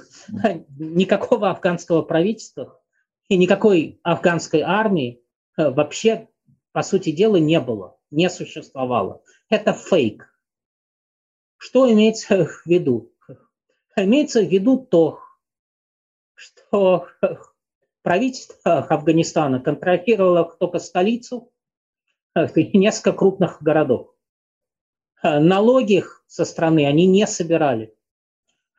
Коррупция была настолько тотальной, что оружие на десятки миллиардов долларов, которые американцы их поставляли афганской армии, разворовывалось на разных уровнях военными и чиновниками, и часть его продавалась талибам, а, а часть каким-то местным полевым командирам. Разворовывалась даже зарплата военных и полиции. Вплоть до того разворовывалось все. Поставки боеприпасов, продуктов питания. Гарнизоны афганской армии, у них, вот по словам этого американского военного, было по два рожка на автомат и один выстрел к РПГ. Им, им не подвозили месяцами ни ору, ни боеприпасы, ни продукты, ни зарплату не платили. Это пришло к тому, что афганские полицейские стали, поскольку у них не было зарплаты, они стали брать заложники местных людей и отпускать их за выкуп. То есть это, пол, это, это фейк, это карточный домик. Они не проводили никогда никаких самостоятельных крупных военных операций. Даже когда официально проводили, на самом деле проводились американскими официальными военными или американскими ЧВК, которых там было тоже тысяч, 10, 18 тысяч, по-моему. То есть это просто фей, это, это не было ничего. Талибы и так контролировали большую часть страны, или ее контролировали какие-то местные влиятельные люди, лояльные талибам. Ну и лояльные правительству, постольку, поскольку за правительством стоят американцы. Как только исчез вот этот стержень в виде американской армии и американских финансовых потоков, которые подкармливали э, всю эту э, группировку, она исчезла просто. Ее, а ее и не было. Понимаете? Это фейк. Это ни налогов, ни армии, этого ничего не было. Это просто разворовывались американские финансовые потоки. И здесь возникает интересный вопрос, э, напрямую связанный с этим. А, а, а кому выгодно было вот это 20 лет, что американцы сидели в Афганистане? А, и ответ на этот вопрос, он звучит довольно просто. А, помните, я сказал, что в Афганистане по предварительным оценкам природные богатства на 1 триллион долларов. Так вот, за эти 20 лет американские ВПК, то есть американские оборонные, американские оборонные корпорации, американская армия, получили их на Афганистан вот денег из бюджета, вот триллион долларов. Вот кому и было выгодно. Триллион долларов. Пока шла эта войнушка, американская армия получала гигантские деньги. Американские корпорации получали огромные заказы. Как на оружие для американской армии, так и на поставки оружия для этой несуществующей афганской армии. А на самом деле талибов. А, а, а, как это делалось. Знаете, я э, вот это изучая, я понял одну вещь. Э, не очень влиятельные люди в современном мире зарабатывают деньги на наркоте и на всяком криминале или полукриминале. А вот правильные люди, которые управляют миром, они все разворовывают по белому. Вот по белому, так что комар носа не подточит. Военный заказ – для корпораций, оплатах пребывания наших славных ребят, наших военных, наших офицеров в Афганистане. Все легально, все кошерно, все по-белому. Следующий момент. Американцы 90, 80 или 90 миллиардов долларов вложили в афганскую армию. Это что такое? Это поставки, это заказы корпорациям оружия. Но даже больше еще денег. На что?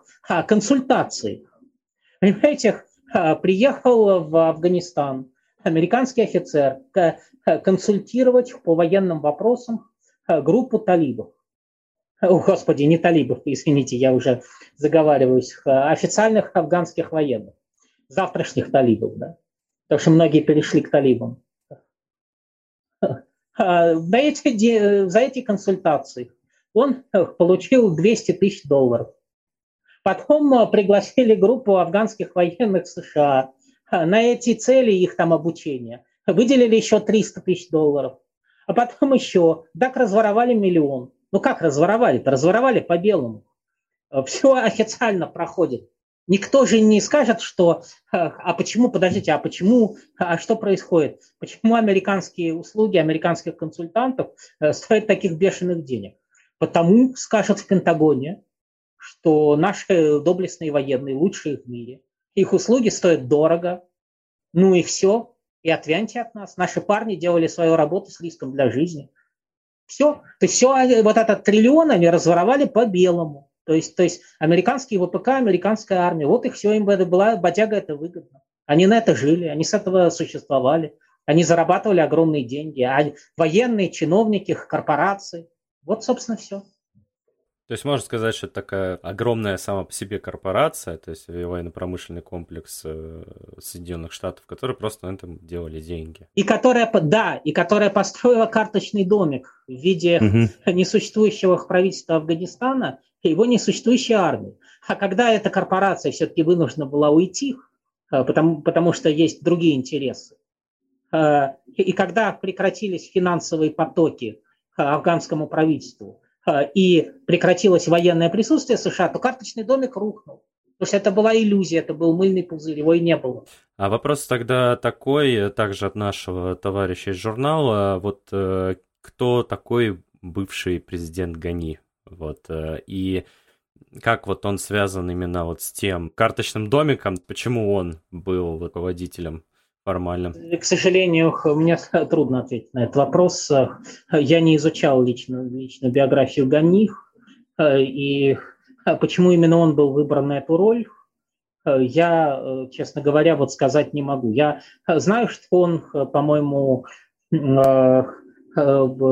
сказать, он вообще экономист, по-моему, по образованию, если я не ошибаюсь. Он имеет определенное влияние, авторитет Э, среди каких-то американских чиновников. А, известно также, что э, многие люди в его окружении, афганские мигранты, не говорившие ни на Дари, ни на Пушту, то есть на основных языках Афганистана, э, то есть люди, совершенно сформировавшиеся в иммигрантской среде. Еще я могу сказать, что там, конечно, проводились фейковые выборы при американцах, вот, которые вот этого человека поставили во главе страны. А человека совершенно никчемного, никакого, никакой реальной роли в управлении Афганистаном не игравшего, и мы увидели, что произошло, когда он э, сбежал э, в последние дни просто из страны. Поэтому, как говорят, ну, слухи говорят, что сбежал с чемоданами, наполненными деньгами.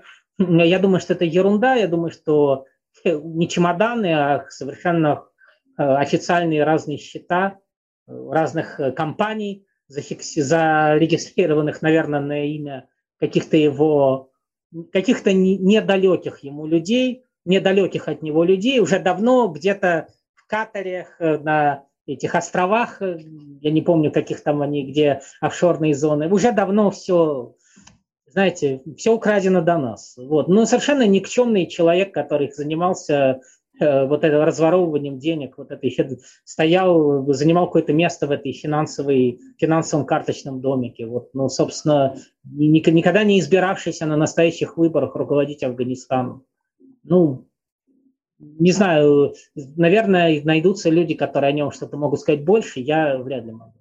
А скажите, были ли и есть ли сейчас какие-то силы, которые имеют такое большое влияние в Афганистане, вот помимо войск США, которые, ну, сейчас уже покинули страну, и Талибана? А, ну, есть попытка э, создания э, отдельной структуры э, в долине Паншер, таджикское ополчение вокруг сына известного полевого командира таджикского Ахмад Шахмасуда. Меня очень, но это несколько тысяч человек, несколько тысяч ополченцев. А, насколько они сумеют удержать долину Паншер от талибов, пока не очень понятно. Может, сумеют, может, нет, не знаю. А, меня очень позабавило тоже. Недавно я слышал один украинский а, значит, комментатор, он что-то стал говорить, что я вообще люблю слушать украинских комментаторов. Я, я ничего не имею против Украины, абсолютно. Только не, не примите меня за сторонника русского мира, пожалуйста. Я, я абсолютно не про это. Но у них э, в Украине почему-то постоянно выступают какие-то очень странные, так мягко говоря, эксперты, деятели. Э, и э, вот какой-то деятель говорит, что сын вот этого паншарского льва, Ахмад, Ахма, значит, Ахмад Шахмасуда, Э, вот этот э, деятель, он сейчас поднимет сопротивление против талибов э, и защитит афганских женщин. Ну, это потому что там какие-то, там, я не знаю, у него западные ценности или что-то еще. Это мне очень смешно, конечно, читать, но на самом деле Ахмад Шахмасуд, вот его отец, который действительно был паншерским львом, удерживал этот регион, от талибов, а до этого от советской армии, командир таджикского ополчения, ну, действительно был крупной фигурой, харизматической. И как раз тогда пошла вот эта идея, что это такой интеллигентный их полевой командир, который проводит западные ценности. А теперь, ну или, по крайней мере, идеи там какой-то защиты прав женщин, еще защиты прав каких-то меньшинств, я уж не знаю, каких. Вы знаете, это очень забавно на самом деле все, почему эта легенда вообще возникла при его отце. А его отец действительно не подчинялся советской армии и э, правительству Народно-демократической партии Афганистана, а потом не подчинился талибам. А почему? А потому что вот отец его, Ахмад Шах Масуд, это был хан ханов, самый богатый хан э, долины Паншер. Это, знаете, что такое? Вот это как раз это классический э, вольный независимый барон. А позвольте спросить, а почему правильный вольный барон должен подчиняться королю? Вот почему? Ты мой король, а ты можешь меня силой вот взять, да? Вот я герцог, э, этот самый, э, сейчас, герцог Бургундский, да? Я барон там, который владеет неприступным замком в горах, какой-нибудь э, э где-то в Пиренеях и где-то еще. Ну, король, хорошо, ну попробуй взять мои позиции. Да? Вот что такое Ахмад Шах Масуд. Там очень трудные условия для завоевания. И поэтому Ахмад Шах Масуд, отец, он сосредоточил свое войско, э, свою дружину в долине Паншера, отбивал все атаки сначала советской армии, а потом талибов. А другой важный момент, там э, большие залежи изумрудов, прекрасных афганских изумрудов. А, и Ахмад Шах Масуд, э, вольный и гордый барон, продавал эти изумруды, а, покупая на них западное оружие. И когда к нему приезжали западные журналисты, западные комментаторы, западные бизнесмены, они же должны были как-то объяснить, почему, извините, они этому человеку поставляют оружие. Да? Ну, то, что он против талибов, это понятно. А у него еще была одна фишка. Он прекрасно говорил по-французски. И он, э, образованный человек, Ахмад Шах э, отец, да, барон, конечно, феодал, конечно, совершенно традиционный человек, вождь племени, вот как раз феодал, наверное. Но он понимал, с кем он говорит, и понимал для чего. И он рассказывал как западным журналистам, что я за то, чтобы уважать разные права, у нас женщин не обижают, а вот эти мракобесные талибы, они, значит, мне враги, а я светский, их правильный человек. Я понимаю, я, конечно, мусульманин, безусловно, но я понимаю тоже ваши ценности, я с уважением к ним отношусь. Вы понимаете, для чего он это говорил? Ну, ну понятно же все на самом деле. Ну, это не значит, что он, э, с другой стороны, это не значит, что он был мусульманским фанатиком. Но он был, как сказать, он был, он, он был вполне себе традиционным мусульманином и при этом, в общем, феодальным бароном со всеми вытекающими отсюда последствиями. И вождем этнических таджиков в этом районе. А, это почему я об этом рассказываю, потому что это забавная, на мой взгляд, история, тоже как э, такое пускание пыли в глаза. А, и а, его сын, который тоже получил образование, э, э, который говорит на иностранных языках, получил хорошее образование, и который прожил часть жизни в Иране, часть жизни, по-моему, на Западе, он тоже сейчас пытается играть в эту игру. Но сумеет ли он на практике, как его отец защитить долину Паншара от талибов, это мы на самом деле не знаем. Вот почему я говорю, что надо подождать. А другая сила, которая есть в Афганистане, э, это, конечно, э, это, конечно, ИГИЛ. ИГИЛ Харасан, местное ответвление ИГИЛа. Это несколько, видимо, сотен или несколько тысяч даже боевиков, укрепившихся в нескольких горных районах они э, сейчас создают э, свою, свою будущую армию э, из, на самом деле, детей и подростков, которых они обучают своей версии Корана, не Корана, своей версии как бы мусульманского права и также обучают держать оружие. Но с ними как раз талибы ведут войну. А вот также еще, значит, товарищ из журнала спрашивает про генерала Дустума, и у него еще дополнительный вопрос, стоит ли говорить вообще сейчас о создании нового Северного Альянса? Об этом пока рано говорить. Есть сведения, что генерал Дустум э, уехал за границу.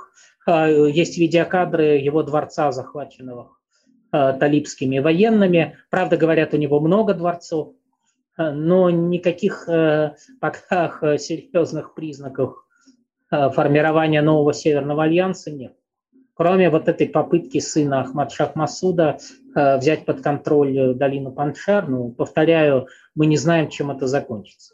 А сейчас такой серьезной силы, э, какую когда-то представлял Северный Альянс, нет. Может ли она возникнуть в будущем? Ответ теоретически да. Э, зависит от того, как поведут себя талибы. Вот если талибы очень сильно станут теснить Э, этнические и конфессиональные меньшинства э, налогами, э, поборами разными, репрессиями. Вот если такое будет, и возможно восстание этнических меньшинств. Но сейчас я не вижу оснований для того, чтобы об этом говорить, ну, кроме вот этого самого Паншера. Меня очень, извините, позабавило. Мне один человек недавно написал, что это либеральная светская общественность в афганских городах э, скоро поднимет восстание против талибов. Я написал ему, что я никогда от них не слышал более смешной вещи, потому что, ну, кто-кто, идейные либерал-демократы э, не могут сражаться, э, не, не могут нигде в современном мире. Когда мимо них проходят люди с оружием, они всегда тихо сидят, максимум, чем они занимаются, и, кстати, ну, наверное, спасибо им за это, это э, те наиболее честные люди из них, кто занимается правозащитной работой, и хорошо, наверное, да, помогают узникам, но либеральные, либерально-демократические инсургенты – это оксюмарон, это смешно. Либералы не могут сражаться. Светский либеральный слой такой-то, как в афганских городах, он, наверное, существует. Я не думаю, что он очень большой, но есть, наверное даже, может быть, десятки, сотни тысяч людей, которые хотели бы жить в каком-то светском обществе, наверное, похожем на европейское. Может быть. Но сражаться эти люди не могут. А самые честные из них верят в то, что ну, правозащита – это вещь хорошая. А большинство из них верят в бабло. Они верят в то, что мир управляется потоками бабла, что своя рубашка ближе к телу, и что за так не, и прыщ не вскочит. Поэтому либералы и демократы не могут сражаться. Это невозможно. Никаких либеральных демократических инсургентов в современном мире есть. Нет, как когда-то были американские э, либеральные, демократические, республиканские повстанцы. Но, во-первых, тогда люди верили в то, что демократия действительно э, даст власть народу, и действительно многие общины на местах фермерские были довольно автономны, управлялись своими собраниями в те времена в XVIII веке. А во-вторых, это еще были протестантские фанатики, а, немножко напоминавшие современных талибов. Они же сражались, вот этих а, республиканские американские ополченцы. Они же сражались, потому что они считали, что они борются с дьяволом, с британской короной, с еретиками, что если они победят, они установят Царство Божие, Сион на земле. А если они проиграют и погибнут, они все равно, их спасение будет небесное. Это республиканские протестантские повстанцы Нидерландов 17 э, века, э, а, а Америки 18 э, века. Современные демократы, разве они в это верят? Нет, конечно. Они верят в бабло. А люди, которые верят в бабло, не могут сражаться. Но самые лучшие из них могут стать иногда хорошими правозащитниками. Я, я, я, я, я уважаю, я с уважением к ним отношусь. И я сам не, не боевик милиции какой-то ополчения, поэтому я не рассуждаю об этом с позиции какого-то супермена, но это же правда. То есть светские либеральные слои в городах сражаться – это смешно. Это смешно, они не могут это делать. Но мы с вами в целом охватили очень такой большой материал. Остался последний вопрос, но вы неоднократно говорили нам, что сейчас сделать какие-то долгосрочные предсказания бессмысленно и тяжело. Но, тем не менее, как вы вот оцениваете в принципе направление куда движется Афганистан? То есть вообще вот э, вот что примерно ждет его в будущем, по, ну, по вашему мнению? Это ни один человек не ответит. Э, если вам кто-то скажет, о, э, я знаю ответ на этот вопрос, я бы рекомендовал этого человека не слушать. Все серьезные аналитики сейчас говорят, ну, я изучаю постоянно, мониторю Э, разные аналитические обзоры, э, прессы, э, ведущих изданий. Я смотрю, что люди говорят, что они пишут. Этого никто не знает. Никто. Это зависит и от внешних факторов, которые влияют на ситуацию того же Пакистана и Катара, которые связаны с талибами. А прежде всего от самих талибов. Смогут они вообще удержать власть или нет? Смогут они создать более централизованное государство – чем было в Афганистане прежде, или не смогут. Э, будет гражданская война дальше идти в Афганистане или нет. Поскольку нет ответа на эти вопросы, то будущее Афганистана непредсказуемо. Но это самая это главная опасность и есть. Потому что это самая большая неопределенность, которая сейчас возникла э, в огромном государстве э, с, населением, с территории больше Германии, если я не ошибаюсь. По-моему, да, больше Германии. И с населением почти 40 миллионов человек. Половина населения Германии. Я напомню, что в Сирии до войны гражданской было только 25 миллионов населения. И посмотрите, как миллионы сирийских беженцев вообще изменили мир. Реальность Турции, реальность Европы. Да? Насколько изменили. А если это случится в Афганистане, это даже невозможно представить себе, как может измениться планета – Э, если, например, там вспыхнет снова гражданская война и увеличатся потоки беженцев. Но, ну, может быть, этого и не случится. Может быть, там будет какое-то тихое государство, которое будет заниматься своими делами. Это тоже возможно. У нас все вопросы закончились. Единственное, что я хотел бы несколько своих вот э, вопросов задать. Первый вопрос э, неоднократно в соцсетях, то есть там ВКонтакте я сижу, часто натыкаюсь на какие-то сообщения или посты о том, что вот во всяком случае среди городского населения есть некая приятная ностальгия вот по, как раз по периоду, когда НДПА были, было советское присутствие, и в принципе вот та эпоха отзывается вот приятной ностальгией. Насколько это вообще верно? Или сейчас в основном период уже как-то забыт? Вы понимаете, опять же, нет, я думаю, что это отчасти правда. А, понимаете, в чем дело? А, у нас очень часто неправильно понимают афганские события той эпохи. И это э, мне немножко напоминает вот это примитивное восприятие, о, талибы их победили, афганский народ на их стороне. А, талибы там проиграли, афганский народ против них. Ну, не так, это не работает. Я вот очень долго объяснял, почему это так не работает. Реальность э, совершенно другая. Таких прямых связей нет. Но смотрите, а, есть очень большой вопрос. Это тема вообще отдельных дискуссий. Это а, период власти Народно-демократической партии Афганистана и период советской оккупации Афганистана. Хочу, кстати, подчеркнуть, что я, в отличие от сторонников СССР, являюсь, безусловно, противником советской оккупации по той же причине, по которой являюсь противником американской оккупации, вообще любой э, такой войны. Но, но, это общая моя морально-политическая позиция. Если говорить вот на уровне анализа, реформы Народно-демократической партии Афганистана, внутри которой захватила власть фракция Хальк, народ в конце 70-х годов, они-то и взорвали Афганистан. Вот в чем ошибка сейчас? Не советская оккупация, повторю, я ее осуждаю, я не ее сторонник, но не советская оккупация взорвала Афганистан, политика халькистов, которых как раз советские войска свергли. Потому что халькисты стали проводить аграрную реформу, и они стали отнимать, пытаться отнять земли, во-первых, у влиятельных ханских родов, а во-вторых, у оседлого крестьянства местного, передавая ее безземельным кочевым племенам. Это было все.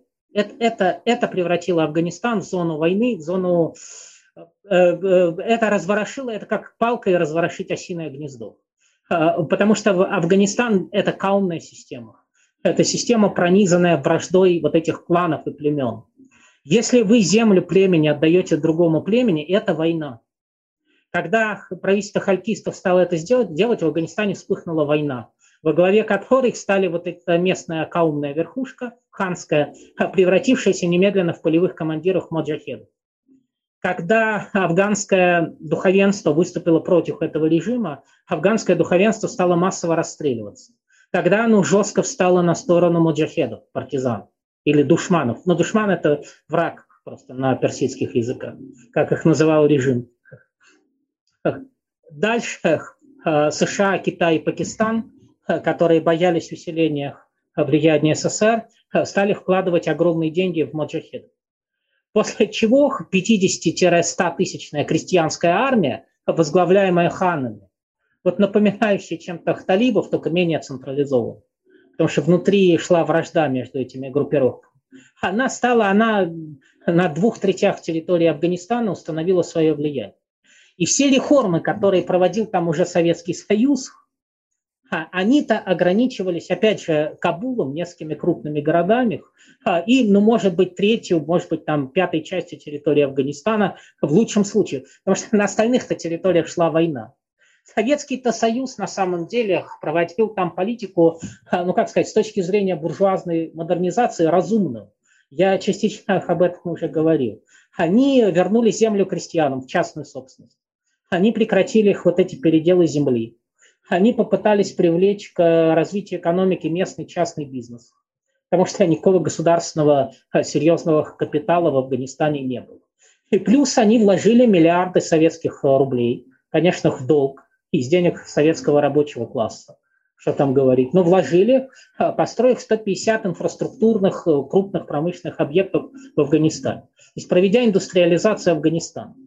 И э, именно при правлении их советских войск и, фракции Парчам, вот антихальтистской, которая стояла за эту политику, э, осторожной буржуазной модернизации э, прекращения гонений прямых на духовенство и так далее. Вот как раз в этих условиях некоторые крупные города, включая Кабул, они э, ну, в чем-то стали жить лучше. Понимаете? Опять же, не все, были довольны. Интеллигенция либеральная была недовольна, потому что ее подвергли частично э, репрессиям. Но светские города, которые, более светские, скажем так, города, которые получили электричество, э, получили какую-то современную продукцию, где развивался бизнес, там часть населения была довольна. Но на двух-то третях территории Афганистана шла война. Война шла страшная, то есть партизаны совершали рейды, Советский Союз бомбил э, э, афганские села, где гибло не только партизаны, но и мирное население. 4 миллиона афганцев бежали из страны. И там ненависть к э, советским войскам оккупационным и к режиму была страшна. А вот как раз в городах-то, в городах, которые получили какую-то выгоду от правления СССР, там-то как раз э, были люди вполне довольны этим. Ведь та модернизация, в которой проводил СССР, это была не сталинская модернизация, это была умеренная буржуазная модернизация, похожая на ту, которую проводили э, в Индии, вот Неру и его последователи. Ну, то есть государство вкладывает деньги в инфраструктуру, строит электростанции, дороги, нефтеперерабатывающие комбинаты, а э, благодаря электричеству, дорогам, водопроводу и так далее, транспортным системам современным, местный частный бизнес, местные предприниматели получают возможность лучше развивать э, свои предприятия. Вот эта модель, она была заимствована, и она нравилась многим афганцам в городах. А в деревне нет. То есть, и поэтому восприятие Советского Союза, там, оно, как их и восприятие талибов, оно очень разное. Конечно, часть людей в городах скажет, ну, ну, конечно, нам приятнее было бы жить при такой системе, чем то, что сейчас придут какие-то бородатые мужики из села. Мы же вообще не знаем, что они сделают. Ими командует какой-то местный их полевой командир, э, который на самом деле хан или там Малик, контролирующий там два десятка сел. Черт знает, что у него вообще в голове, что он в нашем городе сделает. К тому же в Кабуле живут в основном таджики, а это в основном пуштуны. Это еще и другой этнос. Понимаете? Поэтому, да, я согласен, какая-то часть населения Афганистана воспринимает э, городского она воспринимает э, советское правление, ну, наверное, довольно позитивно. Почему бы и нет? Это вполне логично. Ну, ну, опять же, не все.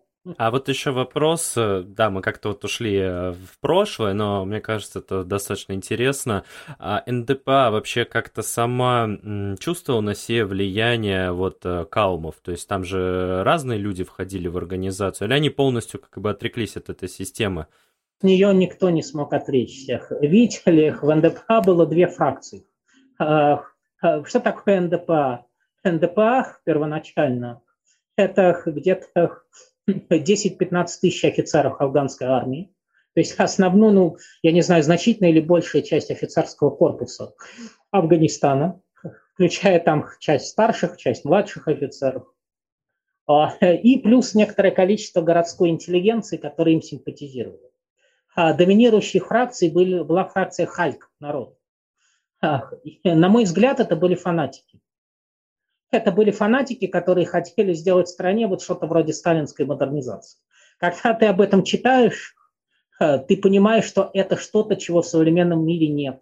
Потому что эти люди, опять же, мне крайне не нравятся эти, их взгляды. Я противник сталинского СССР, я противник сталинской модернизации вообще. Но, опять же, я сейчас не, не говорю с этической точки зрения. Вот когда их это, об это, это читаешь, есть интересные работы об этом, э, ты понимаешь, что именно халькисты, они были фанатиками. Вот эта группа из там, 10 тысяч офицеров хотела перевернуть весь Афганистан с помощью аграрных реформ, с помощью создания по всему Афганистану светского образования, с помощью ликвидации местного духовенства вообще. То есть это такая радикальная э, попытка сталинской модернизации с аграрной реформой, с будущим там предусматривалось создание э, чего-то напоминающего колхозы, с индустриализацией своими силами, э, полностью переводом на светскую власть, светское образование и с массовыми репрессиями против всех оппозиционных сил.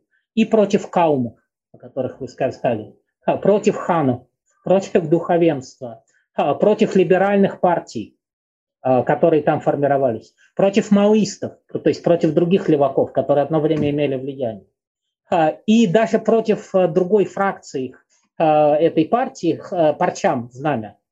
Вот халькисты уничтожали, как вот сталинисты уничтожали там троцкистов и бухаринцев, вот так они стали арестовывать и уничтожать парчемистов. Еще идея тотальной пуштунизации страны, потому что э, верхушка халькистская, она была пуштунской. То есть это такой прямо радикальный, радикальный, ультрарадикальный сталинизм.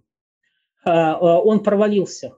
Э, там началась крестьянская война, они перестали справляться, э, и э, пришел Советский Союз, Советский Союз их сместил, халькистов, и поставил фракцию парчам. Фракция парчам состояла в большей степени из этнических меньшинств, из таджиков, хазарейцев, сам Бабрак Кармаль, лидер парчамистов, мать была пуштунка, отец был вообще кашмирец, и за счет того, что это нацменьшинства, они, ну, как были более осторожны. Э, и у них была более умеренная идеология. Не вот радикальный сталинизм, а вот эти умеренные буржуазные модернизационные реформы. На них э, сделал ставку Советский Союз как раз. У парчемистов была другая проблема. Они не были фанатиками. Но и как раз именно поэтому они и не удержали власть. Хотя э, уже когда Советский Союз уходил, они поставили э, Пуштуна на Джибулу. Тот еще три года э, был у власти, но попытка создания парчемистского режима провалилась. Ну, как вам сказать, нацменьшинствах, не фанатики. Ну, вы не могли бы построить Советский Союз, если бы вы сформировали партийную верхушку исключительно из грузин, э, евреев, э, таджиков и, не знаю, там кого-то кого еще такого, да, и латышей, а при этом с бухаринской э, идеологией. Ну, то есть рыночно-неповской, начало бы разваливаться, наверное. То есть, эм, и, конечно, среди парчемистов э, уже, по крайней мере, скажем так, при парчемистском режиме влияние каумов, оно, наверное, было посильнее. Но, э, понимаете, э, а халькисты-то, конечно, были против э, каумов, против этих кланов. Халькисты – это именно попытка светского офицерства, светской городской среды с идеями такого жесткого сталинизма, государственного социализма, перелопатить, вот так перевернуть весь Афганистан. Но, понимаете, они же получили крестьянскую войну, деревня, руководимая ханами, пошла войной на город, и мы знаем, чем в итоге закончилось. Победила эта деревня, точнее ханы. Ну, собственно, вот. То есть это, это как раз пример коллапса модернизации. Спасибо вам большое. У меня вопросов больше нет. Мне кажется, у нас разговор получился очень интересным. Мне было очень приятно вас слушать, Михаил. Мы очень признательны. Надеюсь, нашим слушателям тоже понравится. А на этом об Афганистане все. Подписывайтесь на наш канал, на наш паблик ВКонтакте, ставьте лайки, делитесь записью. До новых встреч!